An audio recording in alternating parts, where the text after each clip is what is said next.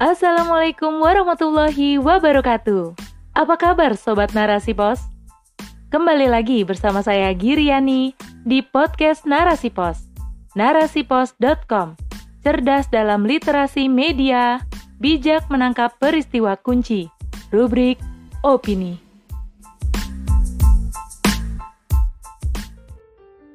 Harga daging sapi melonjak, negara gagal jaga pangan nasional, oleh Dr. Laila Tusa'diah. Setelah minyak goreng hilang dari pasaran, kemudian disusul melonjaknya harga kedelai, kini giliran harga daging sapi melambung tinggi, makin menambah resah hati. Menurut Direktur Jenderal Peternakan dan Kesehatan Hewan Kementerian Pertanian, Nasrullah, seharusnya kenaikan harga daging sapi tidak terjadi untuk saat ini.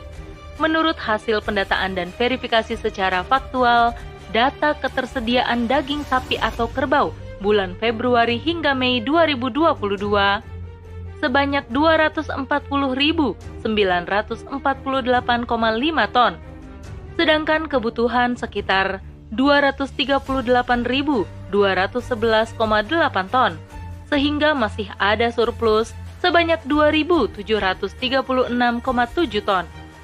Selama ini, untuk memenuhi kebutuhan daging sapi nasional, pemerintah mengoptimalkan dari peternak lokal. Jika ada kekurangan, sisanya barulah pemerintah melakukan impor, baik daging beku maupun sapi bakalan dari beberapa negara. Pasalnya, menurut Kemendag, perekonomian global akibat dampak pandemi COVID-19 sedang mengalami lonjakan harga kebutuhan pokok masyarakat, sehingga berdampak pada kenaikan harga pangan di Indonesia. Inilah konsekuensi Indonesia terkait dengan perjanjian dagang global. Jadi, naik turunnya harga kebutuhan pangan Indonesia bergantung pada kebijakan global. Dampak dari naiknya harga daging sapi, pedagang daging sapi di Tangerang Selatan dan beberapa daerah lainnya akan mogok berjualan mulai Senin, 28 Februari 2022 hingga Jumat 4 Maret 2022. Hal ini sangat disayangkan pemerintah karena akan berimbas juga pada pedagang daging olahan seperti penjual bakso, rendang, dan lain sebagainya. Penyediaan daging sapi secara lokal dan impor memiliki tantangan tersendiri bagi beberapa pihak yang terkait di lapangan yang berdampak pada naiknya harga daging sapi. Mulanya diawali dengan naiknya harga daging sapi impor, kemudian diikuti oleh naiknya harga daging sapi lokal. Berkaitan dengan daging sapi impor, anggota Komisi 6 DPR, Amin Aka, menyampaikan bahwa ada dua hal yang menyebabkan kenaikan harga daging sapi. Pertama, menurunnya permintaan daging selama pandemi COVID-19 berdampak pada menumpuknya stok daging impor atau daging beku, terutama daging khusus, sehingga membutuhkan gudang penyimpanan atau cold storage dalam jumlah banyak. Hal ini dibenarkan oleh Asosiasi Importir Daging.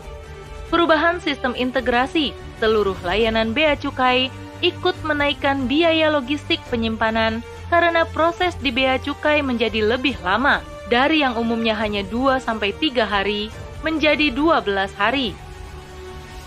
Kedua, disebabkan adanya kenaikan harga daging sapi di pasar internasional karena terganggunya sistem produksi global selama pandemi. Berdasarkan dua penyebab di atas, Amin menyarankan Menteri Perdagangan Muhammad Lutfi segera mengatasi lonjakan biaya logistik penyimpanan daging impor. Sedangkan penyebab kenaikan harga daging lokal, pengelola usaha rumah potong hewan atau RPH Tunaskarya, Muhammad Ade Suwandi, menjelaskan kenaikan harga yang terjadi dimulai dari RPH ditambah dengan biaya operasional lainnya. Misalnya, biaya jasa angkut, biaya karyawan untuk mencacah daging sapi, dan biaya prosedural lainnya. Sapi dari peternak pun mengalami kenaikan harga karena dipicu oleh harga pakan yang naik dan proses perawatan hingga sapi siap potong. Belum lagi masalah teknis distribusi daging hingga sampai ke konsumen. berdasarkan hasil penelitian Center for Indonesia Policy Studies atau CIPS menunjukkan bahwa rantai distribusi daging sapi lokal harus melewati 7 hingga 9 tahapan sebelum sampai di tangan konsumen, sehingga membuat biaya distribusi sangat tinggi. Ini sebenarnya adalah tugas pemerintah, terutama Kemendag, untuk memotong rantai distribusi daging kepada konsumen. Pemotongan rantai distribusi ini bisa dilakukan jika Kemendag tidak melibatkan banyak pihak swasta dalam skema pendistribusiannya. Berdasarkan hal di atas, dapat kita tarik benang merah bahwa pemerintah memiliki andil yang besar dalam menstabilkan harga pangan. Jika pemerintah mau serius, bukan hal yang mustahil mewujudkan pangan murah untuk masyarakat. Lalu, mengapa pemerintah tidak bersegera mengatasinya? Sejak Indonesia bergabung dalam PBB, Indonesia memiliki kewajiban untuk taat pada perjanjian internasional, termasuk di dalamnya perjanjian yang diratifikasi oleh WTO. WTO menginstruksikan Indonesia untuk mengintegrasikan pemenuhan kebutuhan pangan nasional ke sistem pangan global. Akibatnya, harga pangan pun tergantung harga pangan global. Perjanjian internasional tersebut juga membuka keran liberalisasi. Adanya undang-undang mengenai penanaman modal asing menjadi payung hukum sehingga swasta diizinkan menguasai sektor penting untuk memenuhi kebutuhan pokok masyarakat. Akibatnya, Indonesia harus bergantung pada pemilik modal yang menguasai sektor tersebut. Dalam lini peternak lokal, peternak besar justru dikuasai oleh pengusaha asing. Kemudian dari segi penyediaan rumah potong hewan atau RPH, tidak sedikit RPH yang ada adalah milik swasta. RPH swasta diberikan izin untuk terlibat, dikarenakan pemerintah belum mampu menyediakan RPH sesuai dengan kebutuhan masyarakat. Kemudian dari segi distribusi daging sapi hingga sampai konsumen juga membutuhkan rantai yang panjang. Faktanya, mekanisme distribusi ini juga melalui tangan swasta. Sedangkan tidak bisa dinafikan jika swasta yang menguasai, maka keuntunganlah yang menjadi orientasi. Liberalisasi dalam berbagai lini inilah yang membuat harga daging sapi semakin mahal saat sampai kepada konsumen. Inilah konsekuensi rezim yang menerapkan kapitalisme. Dalam kapitalisme, liberalisasi dihalalkan sekalipun merugikan masyarakat. Perjanjian global dalam kapitalisme menjadikan negara lumpuh dalam menentukan arah ketahanan dan mewujudkan swasembada pangan. Maka, bergantung dan berdiam diri pada rezim yang menerapkan kapitalisme bisa dikatakan sebagai upaya rezim bunuh diri secara perlahan. Penerapan sistem Islam dalam bingkai khilafah akan mewujudkan pemerintahan yang independen. Khilafah tidak akan melakukan perjanjian internasional yang notabenenya perjanjian tersebut justru mengebiri independensi dalam mewujudkan swasembada pangan. Khilafah akan menghapuskan segala bentuk liberalisasi berbagai sektor, terutama dalam upaya pemenuhan hajat hidup kebutuhan pokok masyarakat. Khilafah hanya akan menjadikan Al-Qur'an, As-Sunnah, Ijma sahabat, dan Qiyas sebagai rujukan penerapan Islam. Khilafah tidak akan menjadikan akal manusia sebagai rujukan untuk membuat hukum, karena sejatinya akal manusia sangat terbatas.